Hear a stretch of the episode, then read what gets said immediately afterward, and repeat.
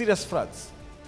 We have to pray for Brazil. I just ask you to do this one more thing. Raise up a hand and make a prayer. Make a short prayer.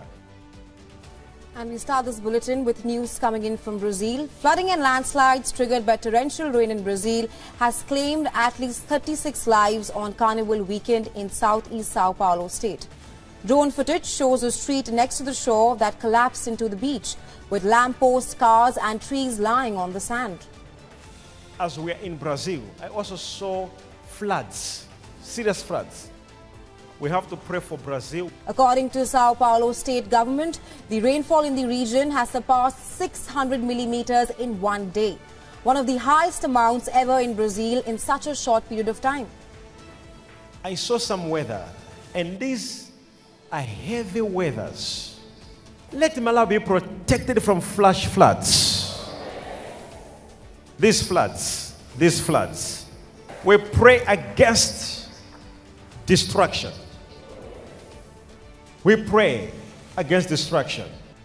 A state of emergency has been declared in Malawi after a tropical storm, Freddy, struck the country for a second time, killing more than 100 people. Rescue workers describe being completely overwhelmed by the rainfall and mudslides. The cyclone is one of the longest running in history and has caused havoc across parts of southern Africa. Uh, what do we know about the damage that has been caused here? Well, what we've heard so far is that uh, there's huge infrastructural damage.